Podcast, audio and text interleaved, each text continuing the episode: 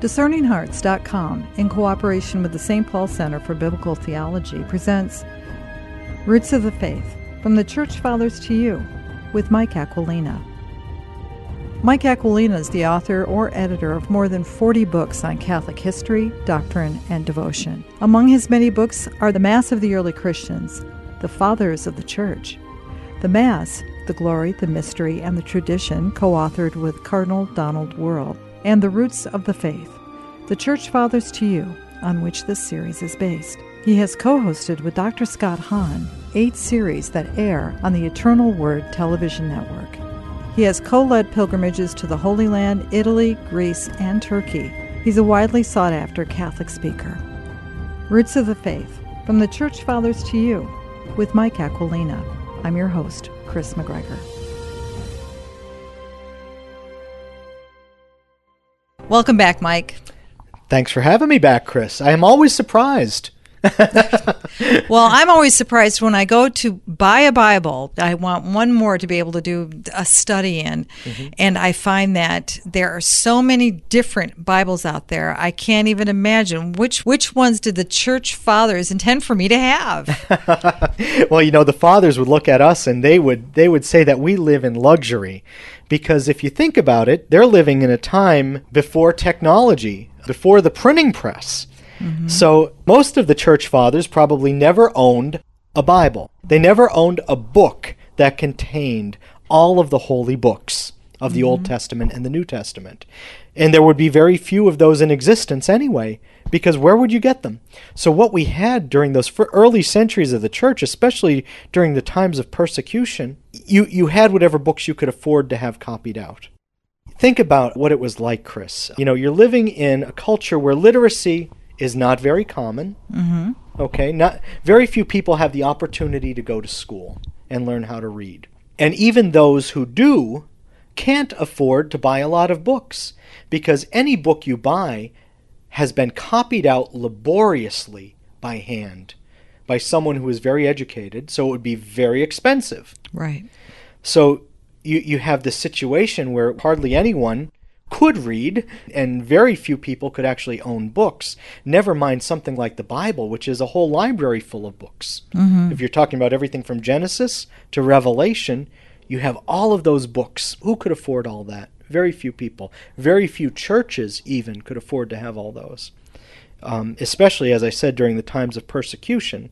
So the fathers would look at us today and say, What are you complaining about? Sure. You can own a Bible that has small enough print so that you can carry it in your jacket pocket or you can carry it in your purse. Or you could own a big 25 pound study Bible in hardcover that has these ample footnotes, and you can get into all of these problems of language and historical setting and everything in the footnotes of your Bible. It's amazing what we have at our disposal today that the fathers did not have and really could never dream of having. Mm-hmm why is it we get so racked in wanting this translation and that translation? And why do we have that battle within this wonderful gift that we've been presented with? Well, part of the problem is the way the way our views of the Bible have evolved. See, in the ancient church, when very few people could actually read the Bible and very few people could own the Bible, the Bible was still supremely important but it was received in the context of the liturgy. Mm-hmm. You went to Mass, maybe you went every day, maybe you went only on Sundays, but you went to Mass, and there you heard the Scriptures proclaimed, and you heard them explained by the, the priest who was celebrating Mass. Mm-hmm. We have some great examples from the early church, like St. Monica, the mother of St. Augustine, who would go to funerals because if she went to funerals, she could hear the gospel proclaimed again in wow. a day. So she would go to Mass daily, but she would also go to funerals whenever they were celebrated so that she could hear the gospel a second time that day. Mm. Uh, because that, that was the only way to kind of soak in the scriptures was to be to go to the mass and receive them that way. And there's a lot of evidence that most of the New Testament was composed in order to be proclaimed in the Eucharistic assembly. Many of St. Paul's letters seem to uh, assume that they'll be they'll they'll be read out loud um, mm-hmm. in the assembly, the Eucharistic assembly. They'll be read to the whole church in the context of the sacrament. The book of Revelation certainly seems to assume that it will be proclaimed in the assembly that it will be very liturgical, very ritual, and very Eucharistic. The chalices being poured out and, and so on, and uh, the altar being present. So the New Testament itself seems to, to witness to the Mass as its proper context. So, this is something we find throughout the time of the Fathers that the Mass was the place where people encountered the Word of God. It was the place where people encountered the Scriptures. It was their experience of the Bible, and it was rich. You know, that we find Christian art from those early centuries, and it's always depicting biblical scenes. Presumably, the people who saw the art would recognize what they saw before them and understand its narrative content and its symbolic content as well. Controversy and the scriptures have been present long before the canon was brought forward. Absolutely, because even in those early generations, you had people trying to put forth their own teachings and claim that they're the, the, teachings of Christ. They tried to alter the Christian faith by altering the scriptures sometimes. And so you had these strange figures coming up and writing their own gospels mm-hmm. that were different from those that were accepted and proclaimed in the church. Um, and this started to happen very early on. We have this figure of Marcion, who was writing in the 100s and he was a fabulously wealthy man, a shipbuilder. Mm-hmm. He had a vast fortune. And at some point, he decided that he wanted to reshape the church to his own ideas. Well, his ideas were really anti Jewish. He hated the Old Testament. And he had this idea that Jesus Christ came not to just proclaim a new covenant, mm-hmm. but a new God. Uh oh. That the God of the Old Testament, the God who created the heavens and the earth, was a bad guy. Uh-oh. And that this new God was out to save us from the God of the Old Testament. So Marcion has a lot of money. Mm-hmm. And he's able to buy an awful lot. And he's able to set up his own churches and call them Christian and to imitate our sacraments and mimic them.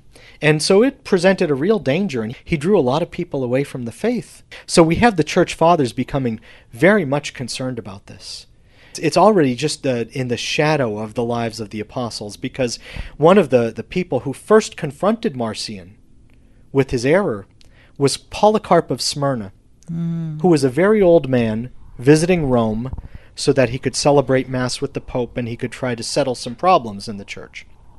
So Polycarp made that long journey from what is now Turkey to Rome in Italy, and there he meets Marcion and he confronts him with his sin uh, and he calls him the firstborn of Satan because he's dared to contradict what is so plain in the scriptures and to, to reshape the scriptures in his own image, really. Well, who was Polycarp of Smyrna, and where did he get off saying these things? Polycarp of Smyrna was a disciple of the Apostle John from the time he was a child, brought up in the church of St. John himself. And St. John laid his head on the bosom of Jesus Christ at the Last Supper. He was the beloved disciple, and he left us so much of the New Testament. Mm-hmm. This is quite a pedigree we're talking about here. So we see there's this conflict in the early church between the apostolic teaching, the apostolic witness, the apostolic writings, and all of these pretenders that are out there. And the apostolic church, the one holy Catholic and apostolic church, was very careful to preserve the, the, the canonical scriptures in the Eucharistic assembly and allow only those writings to be read in the assembly. There were other good books, there were other good Christian books, but only these apostolic writings were permitted to be proclaimed in the Eucharistic assembly, to be proclaimed at Mass. It's amazing today we have those who are receiving doctorates studying the discarded writings that Polycarp would have railed against. yes, it is. Um, you know, but that's what happens when you get away from the idea that there there is a Christianity, that there is a church. You know, you have this idea that there were many Christianities and this is something that's very common among scholars today.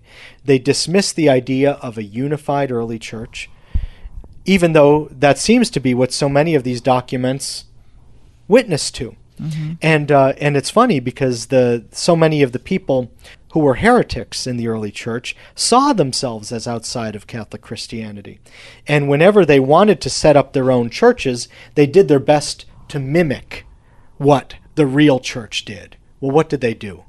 First thing they always did was to mimic the Eucharist. They had to put that rite or something that looked like it at the center of their practice. Mm. Another thing they often did was to mimic the papacy. They moved to Rome. They moved to the big city so that they could they could disseminate their bad doctrine from the place that was really the nerve center of the good doctrine. So they had to mimic the truth whenever they could, give this veneer of truth that people would recognize from the apostolic faith. But even then, you know, it, it didn't last long, and most of these heresies did not outlive their founders. Sounds like today.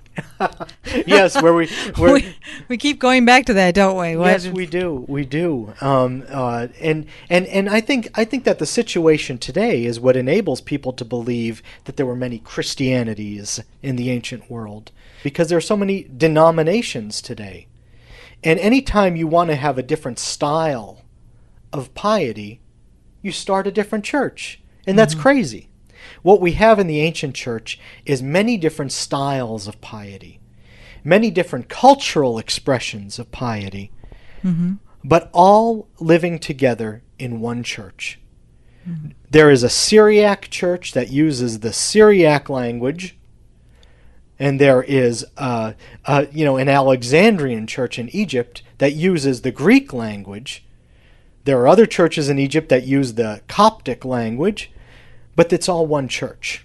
It's all one church. We'll return to Roots of the Faith with Mike Aquilina in just a moment.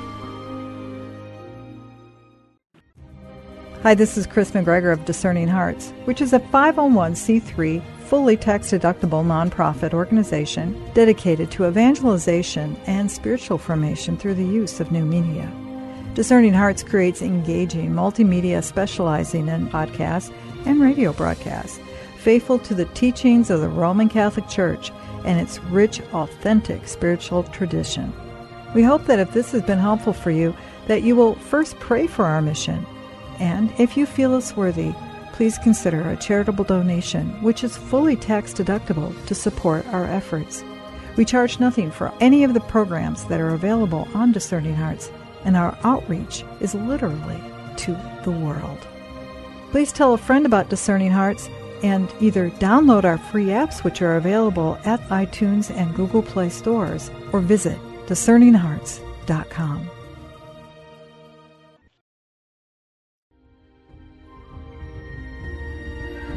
We now return to The Roots of the Faith with Mike Aquilina compiling of the canon of scriptures, finally bringing that all together, was found necessary by the church fathers to be able to continue to be a strong root for this faith. Right, because problems arose. Mm-hmm. You know, there's a situation that we know about from um, from the early uh, church histories, and because we have the correspondence that went back and forth.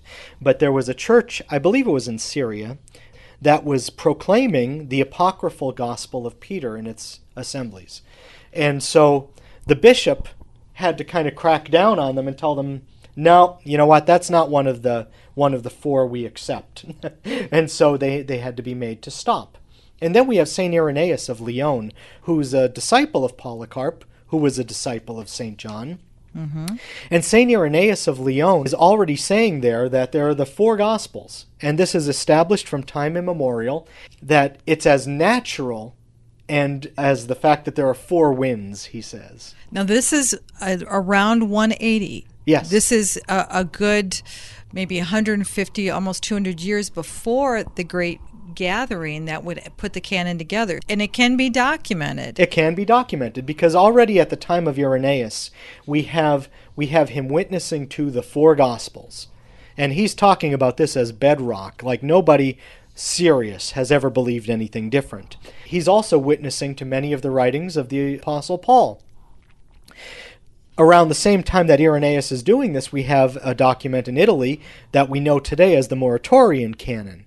And it's just plain and simple a list that pretty much matches up to what we find in our New Testament today.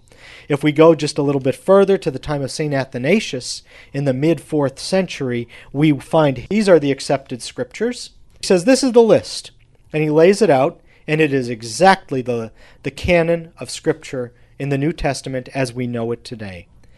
Now, those things were confirmed in councils of the church, especially mm-hmm. in African synods. There was one in Hippo in 393. St. Augustine was instrumental in that. And then in Carthage in 397 and again in 419. And again, these were largely the work of St. Augustine, but it was all the bishops of the area gathered together.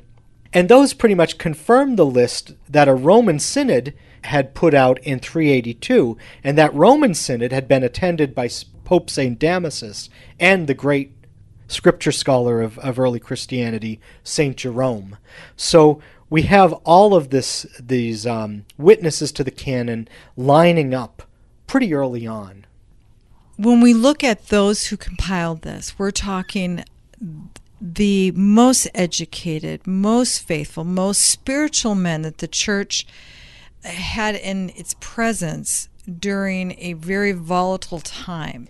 And in a time when some people were, were questioning whether certain books belonged in the Bible. Mm-hmm. People in the early church were questioning whether the book of Revelation was what should be there, mm-hmm. whether the epistle to the Hebrews should be there, whether the, the epistle of St. Jude should be there. Um, First and Second Peter, people raised questions about these. It was the duty of these bishops, St. Augustine, St. Jerome, St. Damasus, and so many others, to gather together and give the assurance of their authority, of the authority conferred on them by Jesus Christ, to, to, to say in the name of Christ, in the name of the church, that these books are reliable, that they're apostolic, that, they, that they're inspired by God, and that they're without error. And they did so. So, how can we 1,200 years or so later say they were mistaken and we're right now? And what I'm leading to is the, the efforts that would occur under the Protestant Reformation. Some yes. call it the Protestant Revolution yeah, yeah. or revolt. How is it that they knew better 1,200 years removed from the scene? Well, anytime you find people questioning whether certain books belong in the canon or not, they're usually working backward from their theological conclusions. Mm-hmm. And they're trying to get rid of the things that are inconvenient. You want to get rid of the book of Revelation because it is such a powerful witness to the Eucharist, for one thing. You mm-hmm. know, uh, you want to get rid of the Epistle to the Hebrews for the same reason, or you want to get rid of the uh, epistles of uh, Saint Peter because they they seem to give a special authority to Saint Peter over the universal church, right? So you start to question these things. Then you keep questioning because there are so many problematic parts of the New Testament. If you want to, uh, if you want to reject the and we are talking primarily about the New Testament, but it also holds true to the Church Fathers' selection of the Old Testament mm-hmm. books that would be brought forward and placed within that full body of the canon of Scripture. That's right. That's right. And we we find that from from the Reformation onward, you have you have people who don't accept what are often called the deuterocanonical books, the books like um, the books of Maccabees, Wisdom, Sirach, these these Old Testament books that are are so integral to the church's life,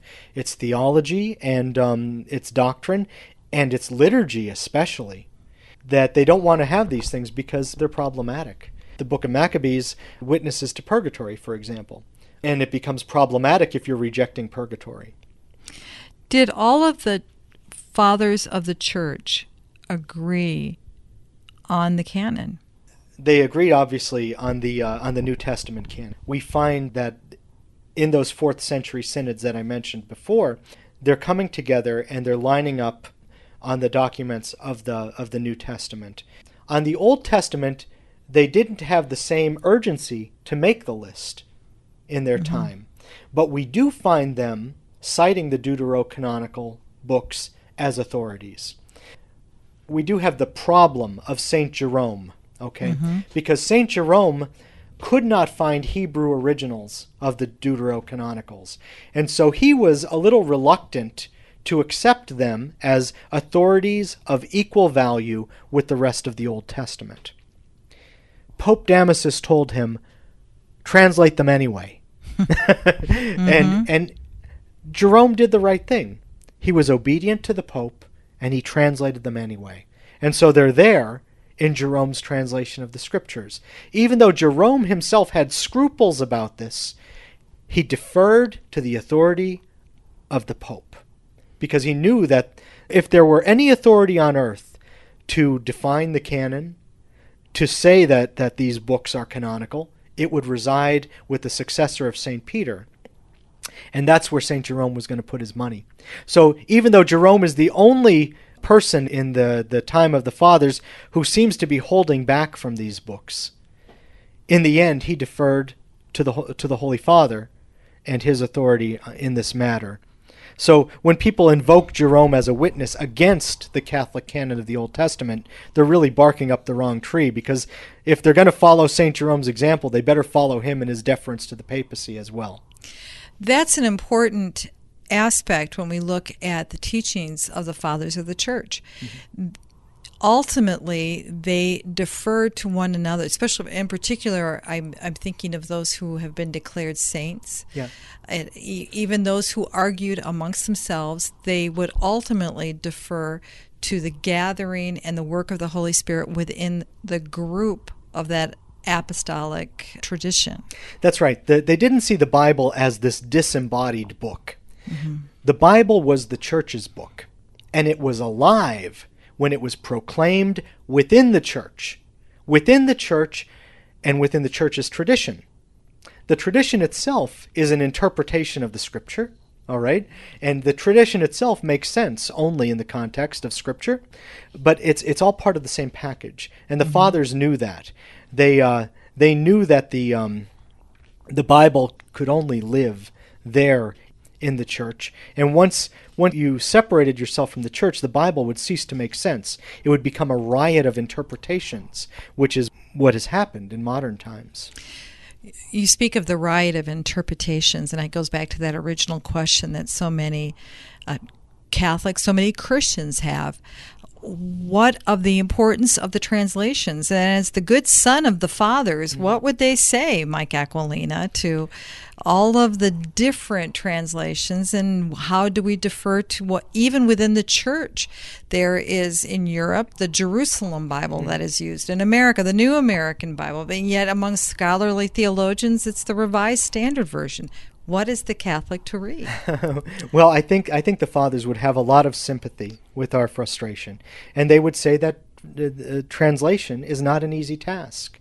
Jerome knew that because Jerome translated the scriptures from the Greek, and then once he got his hands on the Hebrew and he learned Hebrew himself, he went back and did it again.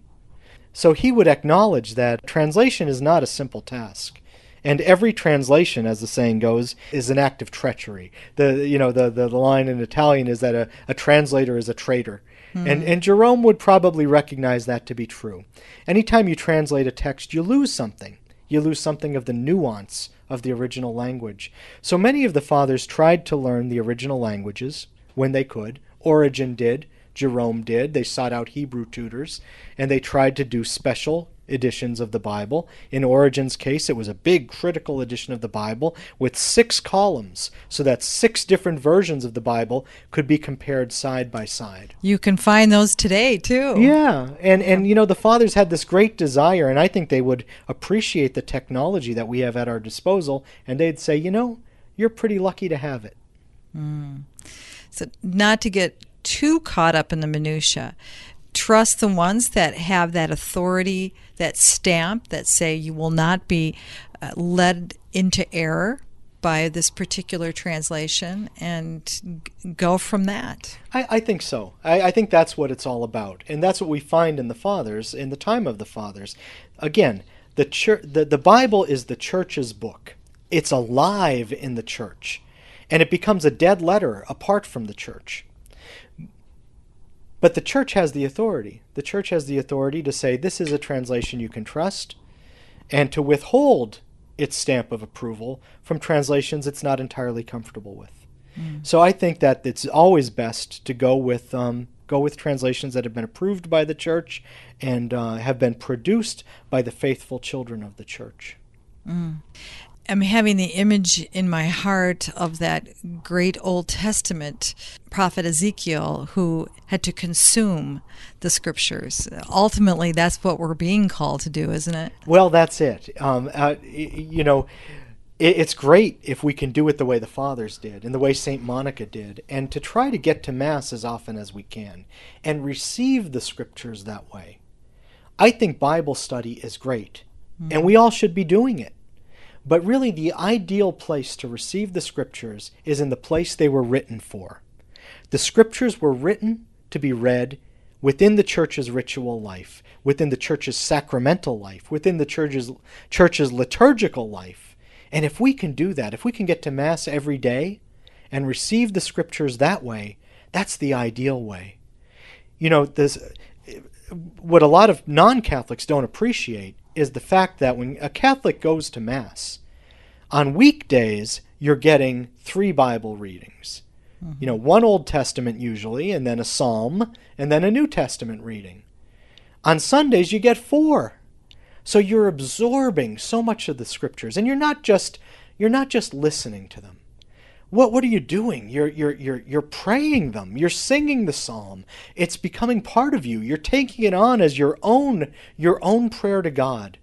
This ancient prayer of, of Israel, and then this it's a prayer of Christ, and finally it's our prayer. It was a prayer of the fathers before us when we live the liturgical life of the church, we're really living the scriptures in the way the scriptures were intended to be lived, the way God intended the scriptures to be lived, the way the way He inspired them to be lived, the way the the apostles wrote them to be lived. We're doing it at the beating heart of the church, really. Mm, beautifully said. Thank you, Mike Aquilina. well, thank you, Chris.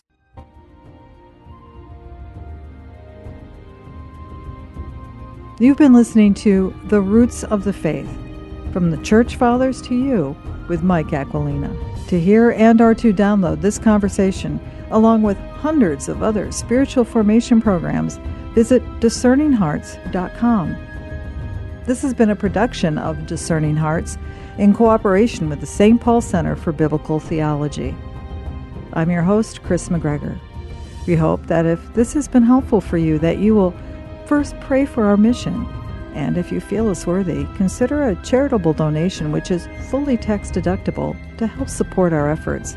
But most of all, we pray that you will tell a friend about discerninghearts.com and join us next time for Roots of the Faith from the Church Fathers to you with Mike Aquilina.